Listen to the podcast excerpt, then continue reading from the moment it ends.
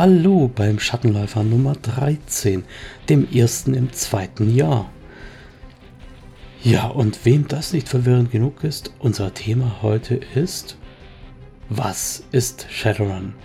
Wann sonst könnte dieses Thema aufkommen als jetzt in der 13. Folge? Ja, dringend nötig, das mal zu definieren und mal drüber nachzudenken, was für ein Spiel wir da eigentlich spielen.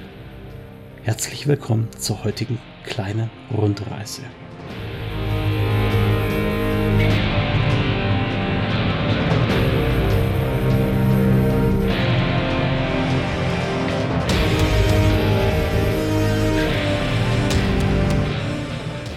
Herzlich willkommen im zweiten Jahr Schattenläufer. Und was war das für ein erstes Jahr? Ein Höllenritt mit Ups und Downs.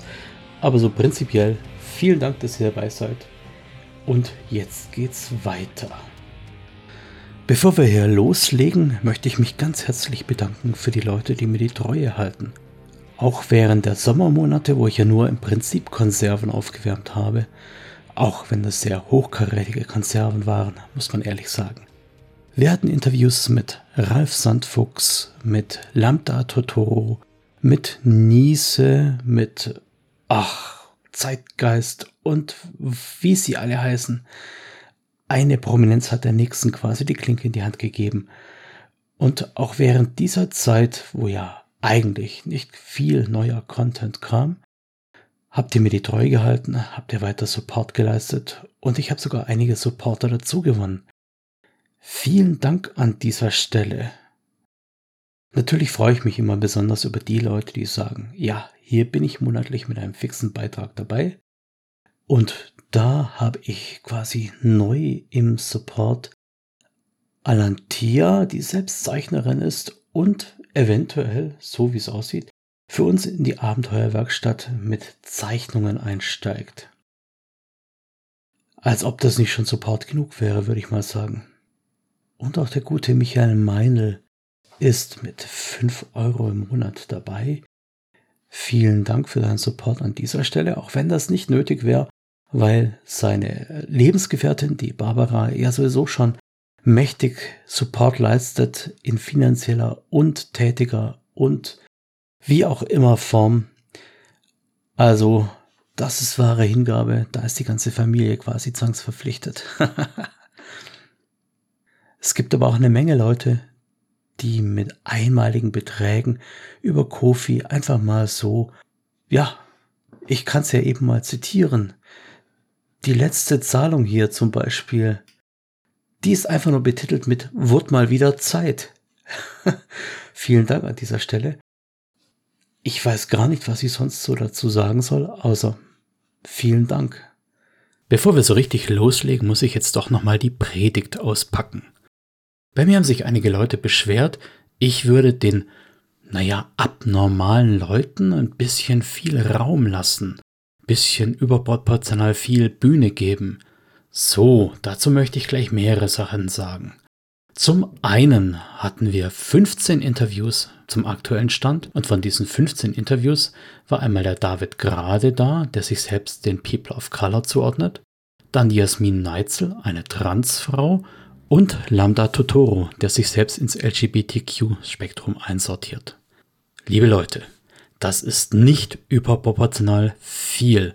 Damit bin ich wahrscheinlich sogar noch Unterschnitt in der Verteilung in der Bevölkerung. Was ich da aber eigentlich dazu sagen möchte, ist der Begriff abnormale Leute.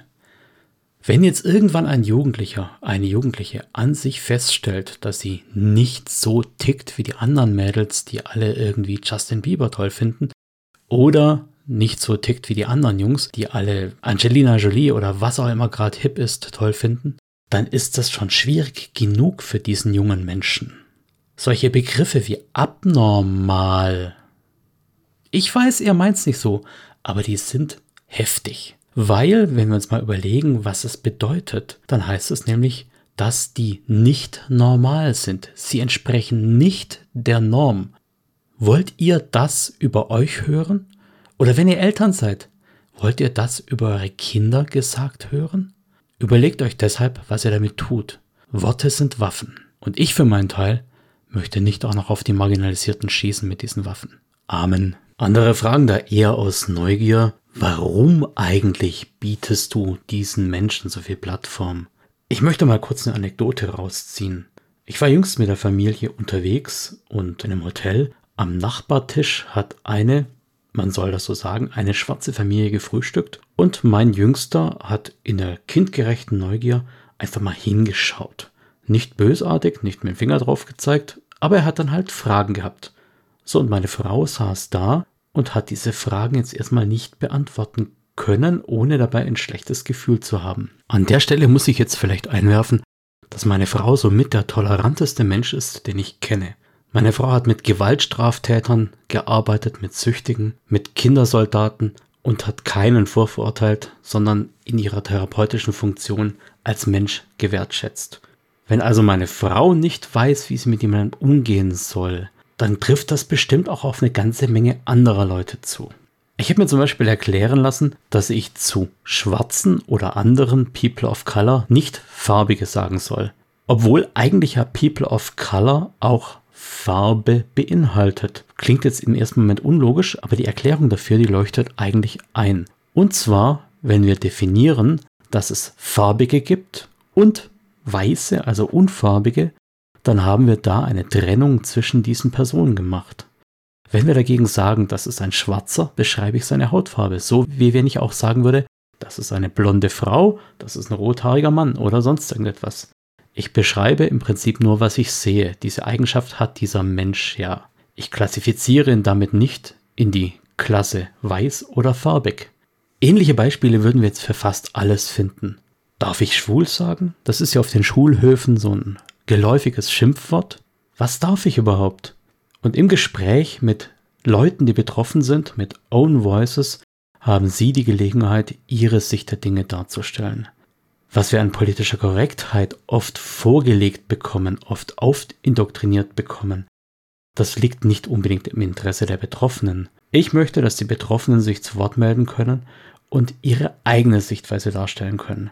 Das bleibt auch immer ihre eigene und mag nicht für alle Personen mit Merkmal XY gelten, aber es ist zumindest mal authentischer wie irgendeine Fibel, die sich irgendwer aus den Fingern gesaugt hat. Aber jetzt wollen wir mal über das eigentliche Thema reden. Das Thema soll ja sein, was ist überhaupt Shadowrun? Ja, ich habe ja selber schon gesagt, es ist ein bisschen komisch, dieses Thema jetzt erst zu eröffnen, wo wir ja schon ein Jahr Shadowrun Podcast hinter uns haben. Aber die Frage kam immer wieder auf und sie ist eigentlich gar nicht so leicht zu beantworten. Tauchen wir mal ab in eine fiktive Unterhaltung an einem Freundeskreis, sage ich mal, Brettspielabend, vielleicht sogar Rollenspielabend, wo Leute beieinander sind, die auch für das Thema prinzipiell mal offen wären. Ei du Micha, was ist denn eigentlich das Shadowrun, was du da immer spielen tust? Günni, danke für die Frage. Also, Shadowrun ist, ja, was ist eigentlich Shadowrun? Alter, guck mal, die fette Wumme hier. Oh nee, bitte nix mit Granaten und so, nix Schießerei, keine Taktik. Nein, also Shadowrun ist eigentlich schon sehr narrativ man kann da schon sehr tief ins Setting eintauchen. Ei, und was ist das für ein Setting? Also, du hast zum Beispiel. Ah, da steht Dark Future in dieser Rezension. Also Sci-Fi. Naja, schon Sci-Fi irgendwie. Ja, was? Soft Sci-Fi oder Hard Sci-Fi? Also, eigentlich gibt's da auch Elfen und Zwerge. Oh nee, nicht wieder so ein Tolkien-Quatsch, bitte. Ach, naja, also man hat zwar Elfen und Zwerge, aber auch griechische Mythologie. Es ist griechische Mythologie.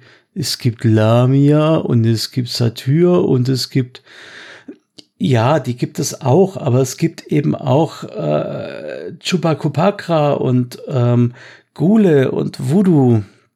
Also wieder was, was ich nicht entscheiden kann, oder? Ja, nein, man muss ja nicht immer alles. Man kann ja so ein bisschen. Ei, was ist denn das jetzt eigentlich, Shadowrun? Also, es ist Cyberpunk. Das kann gar nicht sein. Cyberpunk ist Sci-Fi und Sci-Fi ist ohne Elfen und Zwerge und so. Ja, okay. Sagen wir mal, es hat Cyberpunk-Elemente. Und es hat auch Fantasy-Elemente, ja? Ja, auch Fantasy-Elemente. Mm, ja, mm, gut. An dieser Stelle lassen wir den armen Micha mal alleine, denn wenn man unvorbereitet in die Situation kommt, dass man jemanden erklären muss, was ist denn eigentlich jetzt dieses Shadowrun, dann kann es einem schon ganz schön aus der Spur werfen.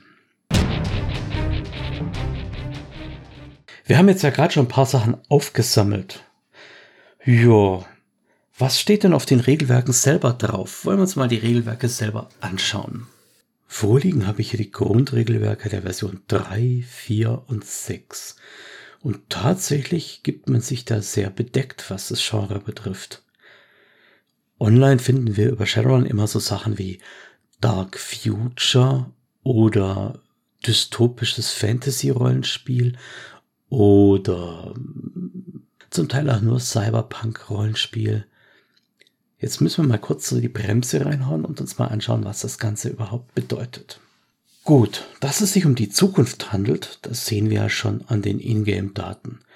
Die aktuelle Version spielt im Jahr 2080, 2082 aktuell. Die ersten Versionen waren um 2050 rum, aber alles wirklich auch heute noch aus der Zukunft. Das legt jetzt erstmal so den Schluss nahe, dass Shadowrun ein Sci-Fi-System wäre. Die meisten hören jetzt Sci-Fi und für die meisten ist Sci-Fi dann automatisch was mit Raumschiffen und Lasern und Robotern. Gut, jetzt haben wir zwar in Shadowrun auch Laser und Roboter, aber wir haben halt keine Raumschiffe. Die gibt's zwar, aber die spielen jetzt im Spiel nicht wirklich eine Rolle. Wir fliegen nicht mit Raumschiffen durch den Weltall und erobern feindliche Planeten, schießen Aliens im Raumkampf ab oder sowas. Sci-Fi ist ja nicht nur Raumschiff und Weltraum. Sci-Fi kann auch viel, viel mehr sein. Vorrangig wird in der Sci-Fi schon mal zwischen Hard und Soft Sci-Fi unterschieden. Den Begriff, den hatte ich ja schon in unserem kurzen Comedy-Intro. Hard Sci-Fi ist zum Beispiel das, was wirklich aus Sicht der Wissenschaft ja zumindest denkbar wäre, also fiktiv wäre. Das heißt, wir versuchen dann irgendwie unsere Antriebe irgendwie mit vielleicht auch Hanebüchnen, aber dennoch wissenschaftlichen Erklärungen zu motivieren. Einige bezeichnen zum Beispiel Star Trek als Hard Sci-Fi, weil Star Trek ja versucht irgendwie mit Ionenantrieb und Antimateriekern, aber eigentlich ist Star Trek auch nicht Hard Sci-Fi. Denn es gibt ja Chancellor Troy, die irgendwelche Psi-Fähigkeiten hat. Und es gibt Q, der auf dem Raumschiff auftauchen kann oder wieder verschwinden kann. Und es gibt natürlich vor allem in den Original Series einige Planeten, die so wissenschaftlich keinen Sinn ergeben.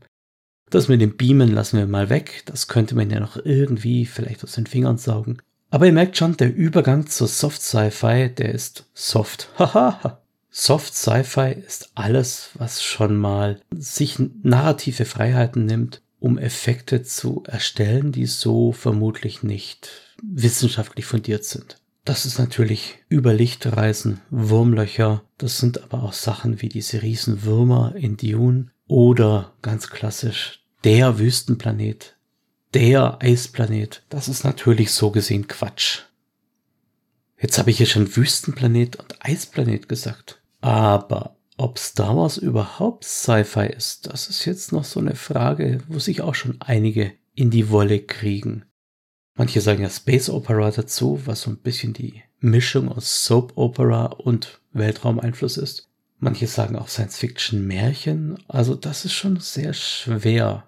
Aber es soll ja nicht wirklich um Star Wars gehen, sondern um Shadowrun. Also, wenn wir uns jetzt anschauen, ist Shadowrun Hard oder Soft Sci-Fi, dann sind wir auf jeden Fall auf der soften Seite. Denn da gibt es ja einige Dinge, die wir nicht erklären können. Nicht wissenschaftlich. Dann habe ich ja auch vorher die Utopie oder die Dystopie erwähnt. Utopie ist was, was uns noch relativ geläufig ist. Auch hier ziehen wir jetzt mal Star Trek herbei, wo ja die Menschheit auf ihrem Kernplaneten irgendwie alle Armut, alle wirtschaftlichen Notlagen und alle Umweltprobleme im Griff hat und einfach nur noch in Pyjamas durch den Weltraum fliegen kann. Natürlich alles Green Energy und so weiter. Merkt man da so ein bisschen Kritik? Ach nee, so war das nicht gemeint. Ich kann Star Trek schon auch genießen, wenn auch nur in homöopathischen Dosen. Dann haben wir also die Utopie, die im Endeffekt bedeutet, alles wird shiny, alles ist gut. Und das Gegenteil ist die Dystopie.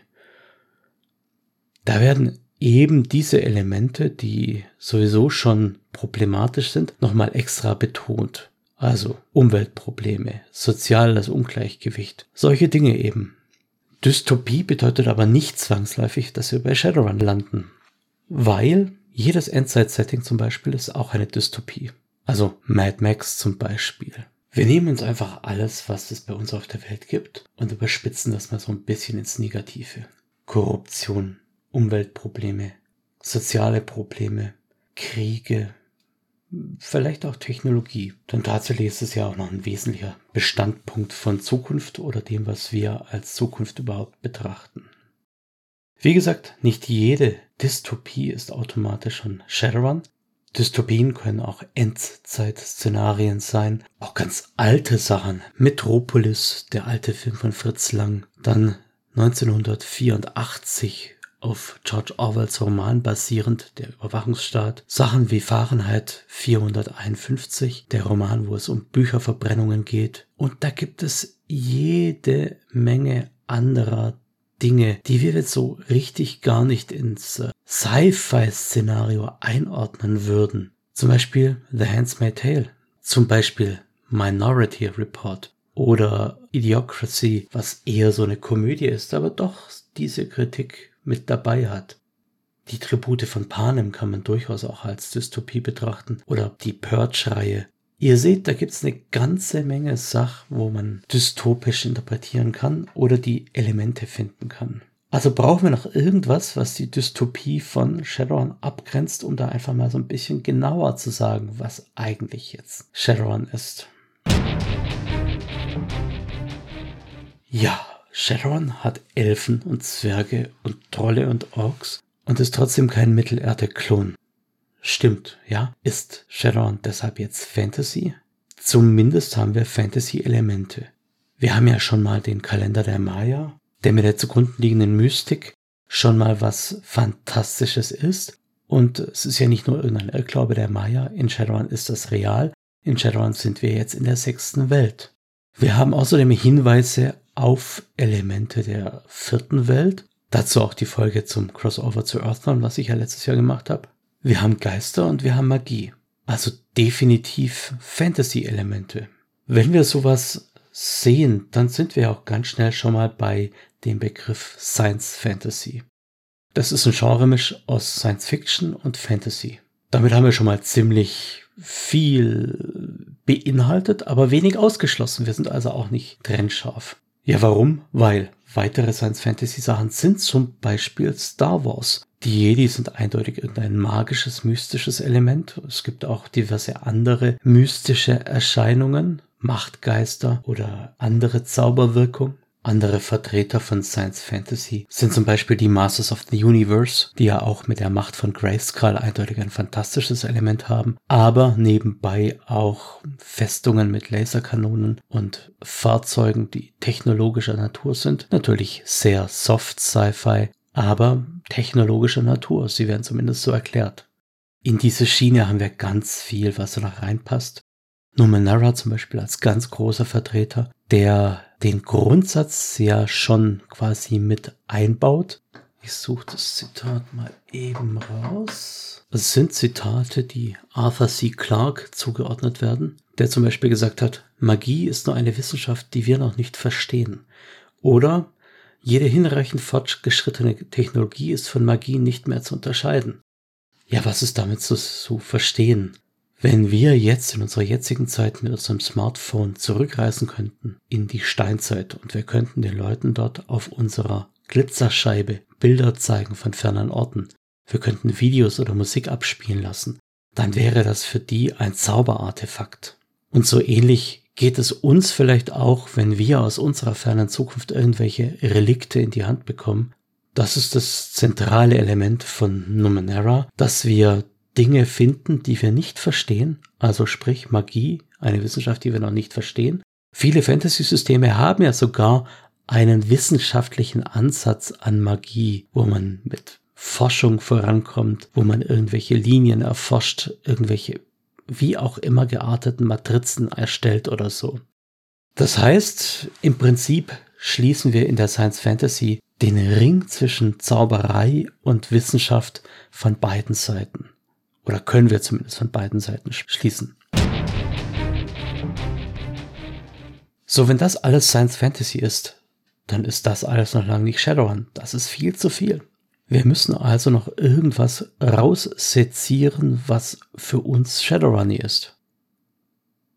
Die Fantasy-Elemente in Shadowrun jetzt genauer anzuschauen, macht nicht wirklich Sinn, weil Shadowrun sich ja wirklich aus der breiten Masse aller Mythologien heraus bedient. Wir haben Höllenhunde, wir haben Lamia, wir haben Vampire, wir haben Voodoo, wir haben Schattengeister, Wuxing und all diese Dinge.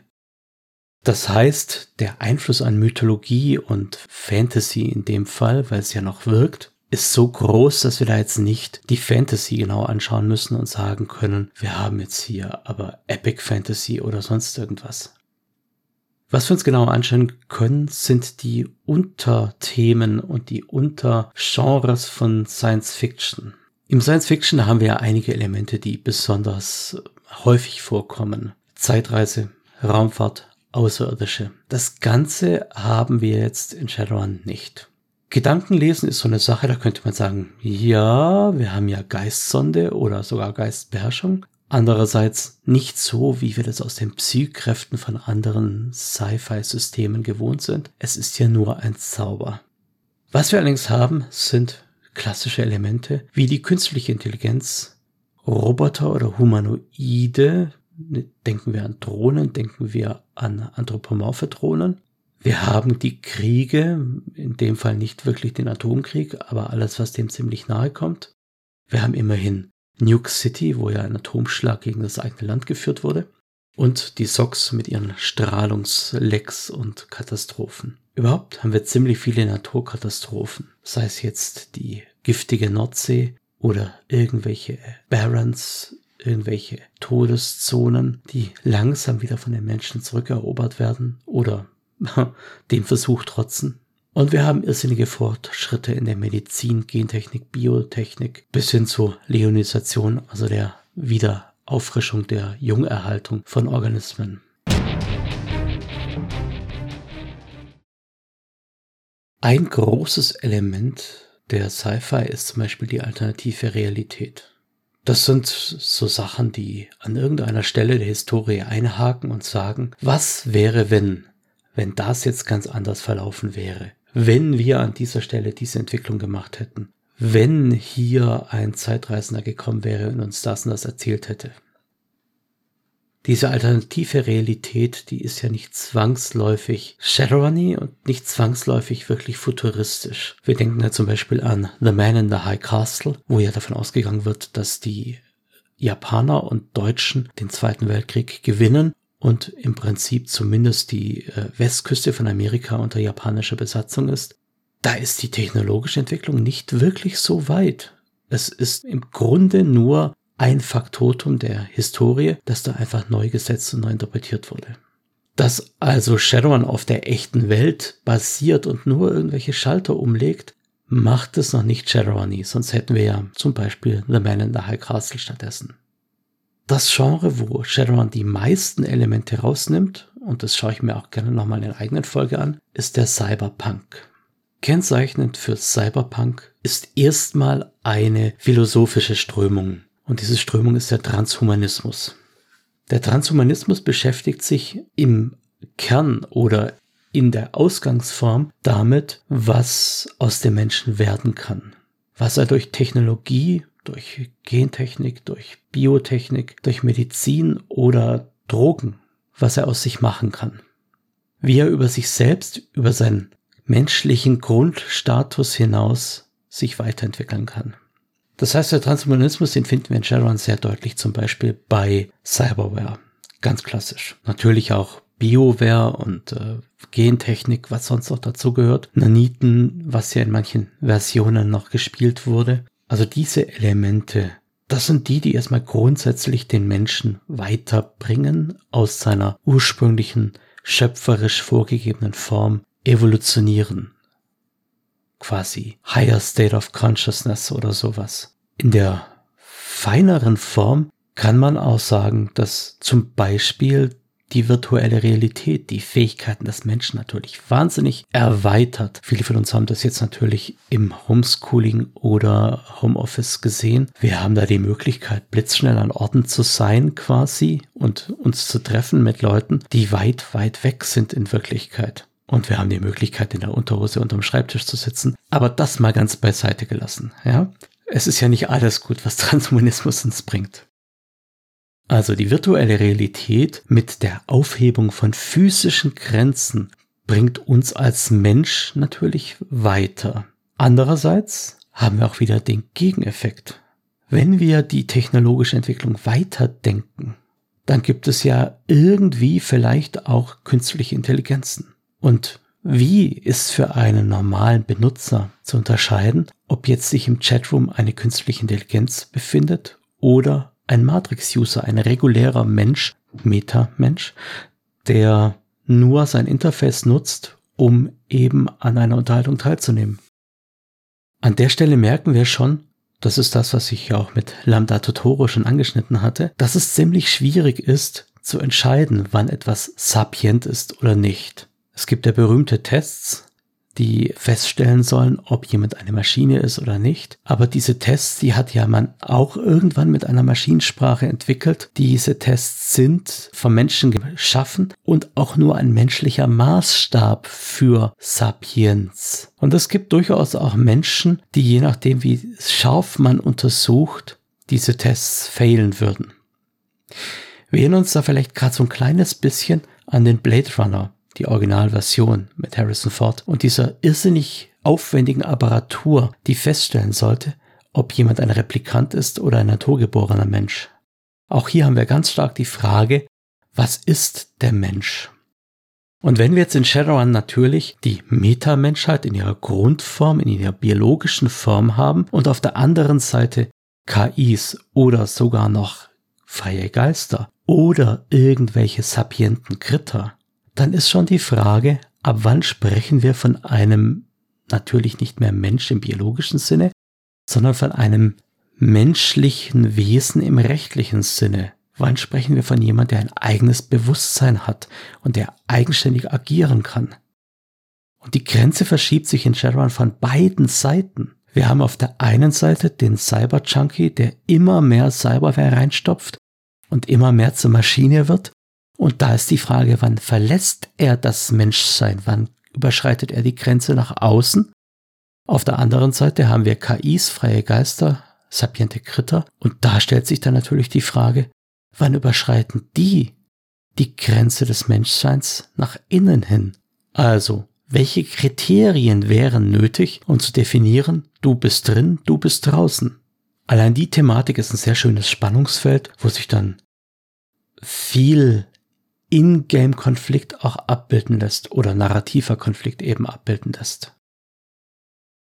Den Cyberpunk jetzt aber nur auf den Transhumanismus zu beschränken, wäre natürlich bescheiden. Aber es ist der wesentliche Teil, der den Cyberpunk von der normalen Dystopie so ein bisschen abgrenzt. Wobei auch hier Grenze ist eigentlich der falsche Begriff. Das ist alles hm, fließend und viele, viele ja, Settings haben Elemente von Transhumanismus, ohne gleich tatsächlich Cyberpunk zu sein. Anfangs fiel mal kurz das Wort Dark Future. Ja, was ist denn Dark Future? Das ist eher ein modernerer Marketingbegriff für Dystopie. Es ist englischer, es klingt cooler und es passt zu diesem Dark Fantasy, wie auch immer. Das als eigenständiges Genre zu betrachten, das äh, finde ich persönlich nicht sehr gelungen. Aber wie gesagt, es kommt eben irgendwie cooler als Dystopie. Was wir auch finden können für Shadowrun ist Urban Fantasy. Ja, gut. Das ist jetzt auch nicht ganz falsch, aber eben auch nicht ganz richtig. Urban Fantasy, da könnte man theoretisch auch Harry Potter dazu zählen, weil wir ja irgendeine normale städtische Umgebung haben und dann ist da dieses fantastische Element. Oder eben Sachen wie Percy Jackson oder irgendwelche Vampirgeschichten, wo der Vampir das einzige übernatürliche Wesen ist und äh, vielleicht noch ein Werwolf und vielleicht glitzern beide und vielleicht sind beide irgendwie in ein Mädel verliebt. Ja. ja, da war jetzt vielleicht, ja, da war jetzt vielleicht schon wieder ein bisschen viel Wertung drin. Aber das ist ja auch natürlich der Podcast einer Person hier und die hat ihre Meinung und das ist eben meine. Kommt damit klar von den Einordnungen Dark Future oder Urban Fantasy halte ich nicht viel. Schließlich können wir Shadowrun ja auch am Meeresgrund spielen oder im Outback, in der Wildnis der Wälder, im Dschungel von Amazonien und, und, und. Ein dystopisches Element, das der Cyberpunk im Besonderen hervorholt, ist die Gesellschaftsordnung. Egal welche Cyberpunk-Geschichte wir uns anschauen, wir haben immer irgendwelche sozialen Unterschiede, irgendwelche Hierarchien. Bei der Handsmaid Tale ist es ja die Geschichte, dass man zur Fortpflanzung geeignete hat und andere. Bei Blight hat wir tatsächlich die Orks und die Menschen, die da irgendwie als Zweiklassengesellschaft funktionieren. Wir haben in die Klapperschlange eine ganze Stadt, die mehr oder weniger aufgegeben ist und bei Maze Runner haben wir diese Kinder, die sich eventuell bewähren können, um dann in diese Stadt zu kommen, die vielleicht gar nicht so toll ist. Und natürlich vor allem ganz stark bei den Tributen von Panem. Beim engeren Cyberpunk, so wie ich ihn jetzt hier verstehe, haben wir ganz oben die Herrschaft der Konzerne und ganz unten, tja, das Lohnsklavenvolk. Also eine Zweiklassengesellschaft?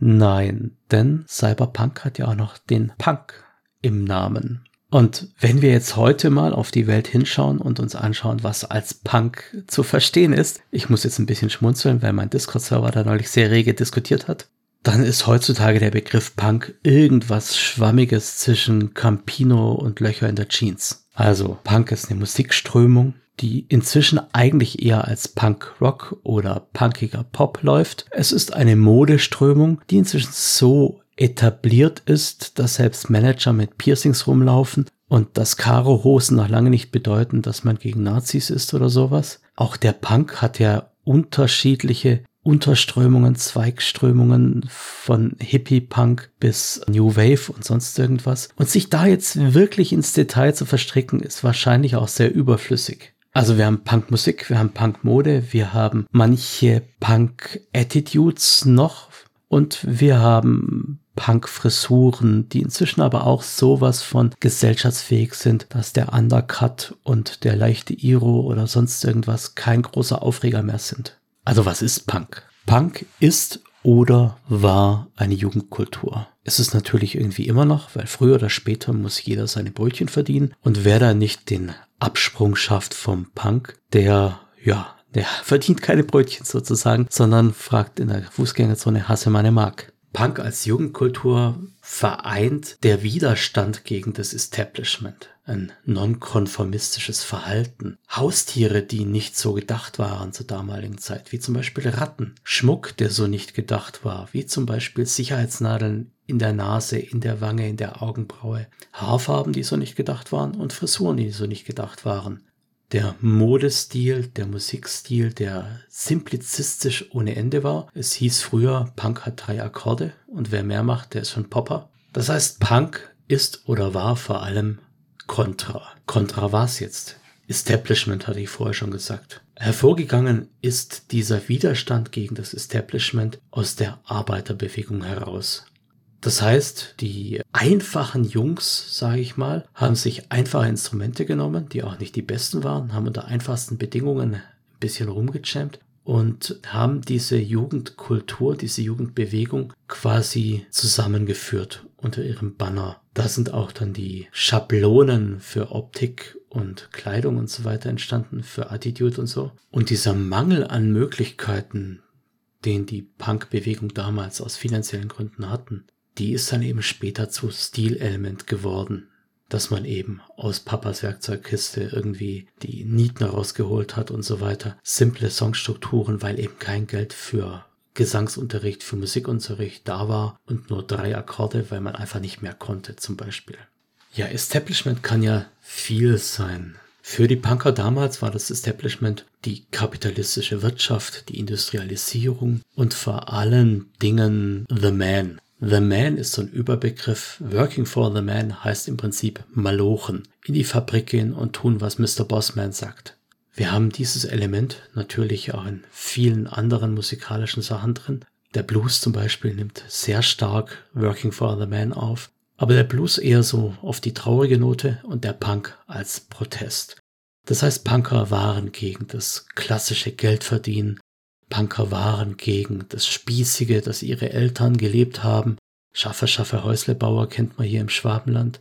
Aber auch woanders. Die typische Reihenhaussiedlung, wo man im Prinzip sein ganzes Leben lang im Hamsterrad war, nur um das Geld zu erwerben, das nötig war, um das zu halten, was man hat, was ja eh nicht viel ist. Und vielleicht mal ein Urlaub im Jahr mit dem Wohnwagen nach Rimini oder sonst irgendwas. Das waren so damals die äh, Feindbilder und der Punk in Cyberpunk, der ist oder zumindest sollte da ganz ähnlich sein. Das Feindbild sind im Wesentlichen die Konzerne und das ganze System, das die Konzerne aufgebaut haben. Wir haben also irgendeine Kontrollinstanz, die die Menschen durch wirtschaftliche Abhängigkeit, man braucht ja Geld und gleichzeitige Konsumanreize der neueste Scheiß, das wie auch immer geartete Superfood, das man sich nebenher reinziehen kann, die neueste Fernsehsendung, der Stream, sonst irgendwie. Das sind Dinge, die wir inzwischen auch schon brauchen. Ihr merkt das wahrscheinlich auch, wenn ihr mal ganz bewusst sagt, okay, mein Smartphone, das lege ich jetzt mal für zwei, drei Wochen weg. Da habt ihr das Gefühl, ihr seid nicht mehr Teil dieser Gesellschaft. Oder allein der Gedanke daran, wer Kinder hat, der weiß das, sein 15, 16, 17-jähriges Kind ohne Smartphone aus dem Haus zu schicken, ohne Möglichkeit zur Not zurückzurufen oder ab einem gewissen Alter auch ohne Auto, ohne eigenen fahrbaren Untersatz. Und wenn es auch noch so eine Schrottmühle ist, Hauptsache das Kind kommt alleine von A nach B, das ist ja Freiheit. Ist natürlich nicht wirklich Freiheit, denn ich muss meine Versicherung zahlen, ich muss meinen Sprit zahlen, ich habe Verbrauchskosten wie Reifen oder sonst was. Und schon haben wir eine Verpflichtung gegenüber der Gesellschaft, die uns aber als Freiheit verkauft wird. Wir wollen ja ein Auto. Und wir wollen ja ein Auto heißt de facto, wir müssen genügend Geld ran schaffen, um dieses Auto zu unterhalten. Wir wollen ja ein Smartphone und wir müssen, ihr versteht, was ich meine? Genau darauf läuft's raus. Also, der Punk ist Widerstand gegen diese wirtschaftlichen Abhängigkeiten und insofern anarchisch, freiheitlich und antikapitalistisch. Das ist ja auch so ein großer Kritikpunkt, den ich immer und immer wieder aufbringe. Mir fehlt der Punk in Shadowrun, vor allem in der Version 4, wo ja im Prinzip die Runner mehr und mehr zu glatt gebügelten agentenmäßigen Leuten wurden, die in super moderner Uniform durch die Gegend gelaufen sind. Da fehlt mir das alte Flair vom ranzigen Trenchcoat und der abgesägten Schrotflinte irgendwie. Denn das wäre wirklich Underground. Die Konzerne bekämpfen, indem man ihre Sachen kauft, um mit ihren Sachen gegen ihre Leute vorzugehen. Das ist so ein bisschen, als ob man Ärzte und Hosen kauft, um zu zeigen, man ist Punk und ist gegen Kapitalismus. Zwei große starke Elemente des Cyberpunk sind zum einen die Umweltzerstörung.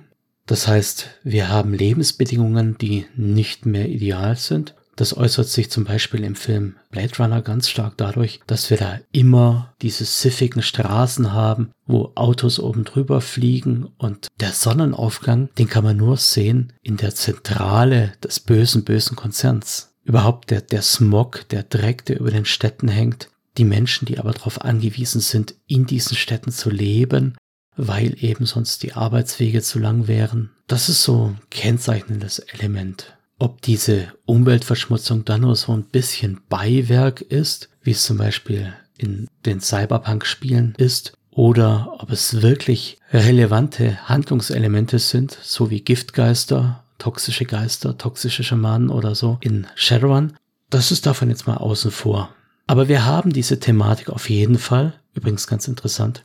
Der Solarpunk, der überwindet diese Thematik dann und wendet das Ganze wieder zu einer Utopie, also einem Szenario, wo die Menschen diese ganze Scheiße hinter sich lassen können. Dann fast noch wichtiger für den Cyberpunk, ich werde nachher noch erklären warum, ist der Kapitalismus, die fortgeschrittene Kommerzialisierung. Nicht nur das, die Konzerne übernehmen in einem Cyberpunk-Szenario auch immer mehr Macht. Wir denken zum Beispiel an Wayland Kotani, die Weltraummissionen finanzieren, um dort die Superwaffe, also das Alien zu finden. Entschuldige, wenn ich hier gespoilert habe, aber das ist schon so popkulturell etabliert, dass ich denke, das kann ich hier ohne zu zögern machen.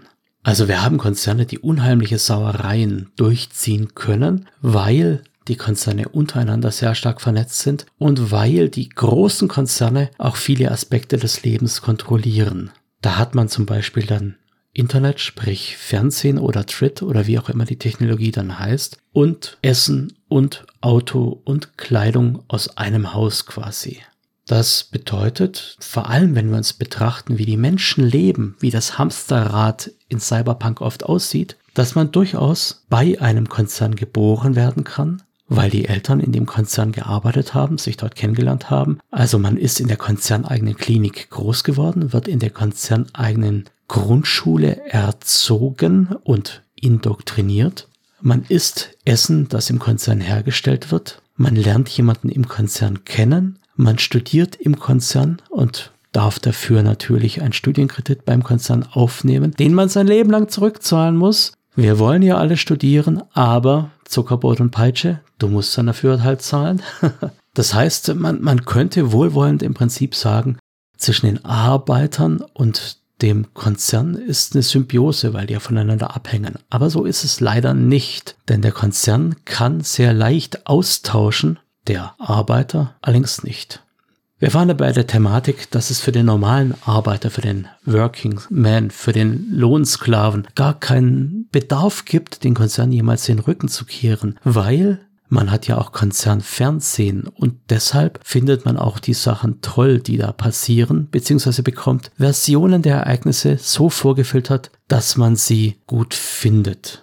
Man ist quasi das Schlafschaf und ähm, die Punker, die Cyberpunker, sind die Querdenker, könnte man so nennen. Ist jetzt natürlich im Moment mit einem gewissen Geschmäckle, wenn ich das so sage, aber ihr wisst, was ich meine. Ja? Gerade habe ich auch schon erwähnt, dass es für den Konzern einfach ist, durchzutauschen, Ersatz zu finden, weil die menschliche Ressource im Vergleich hm, eine Überschussware ist. Und das bedeutet natürlich Angebot und Nachfrage regeln den Markt, der freie Markt, super, ole ole.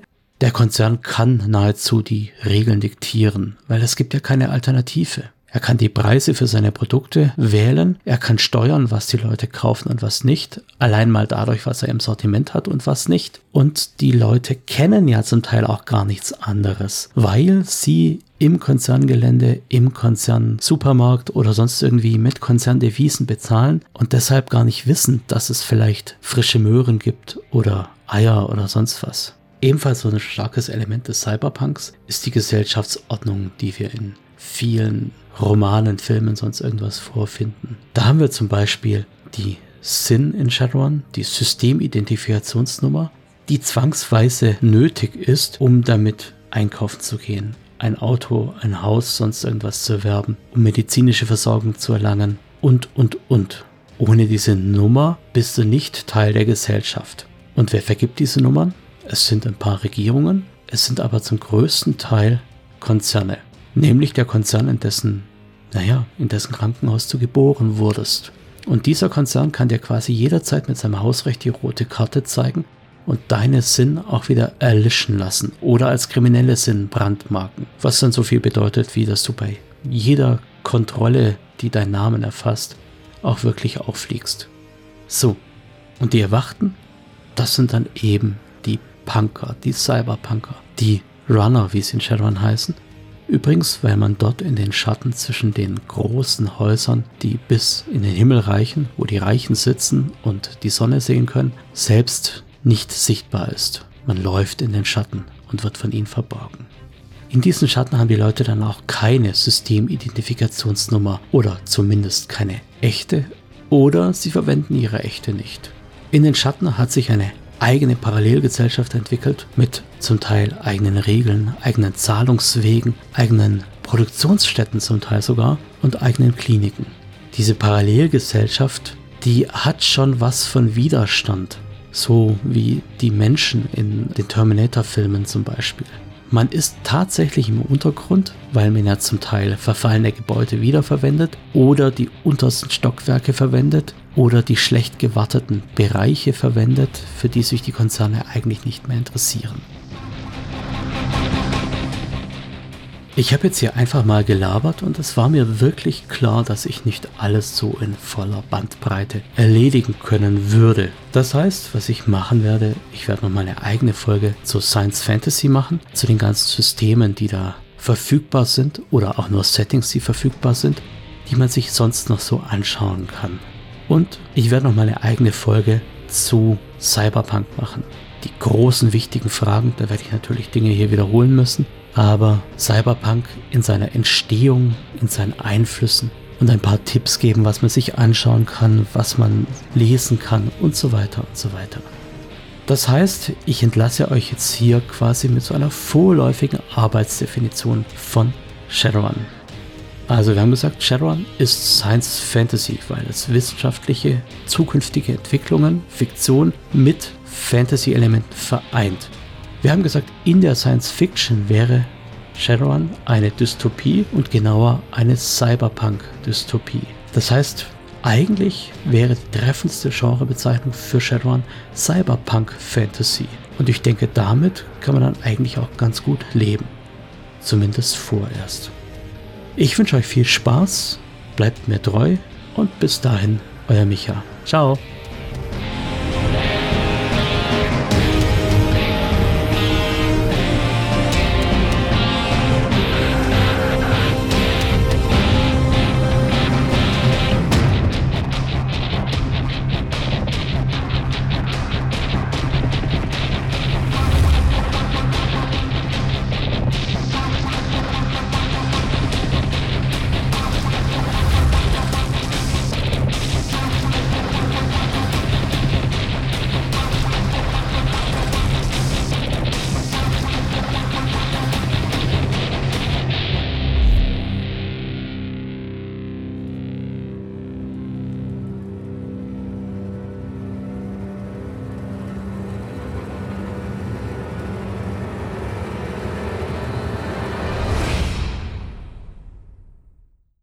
Überhaupt haben wir ziemlich viele Naturkatastrophen und Weltuntergänge. Also so gut wie Weltuntergänge.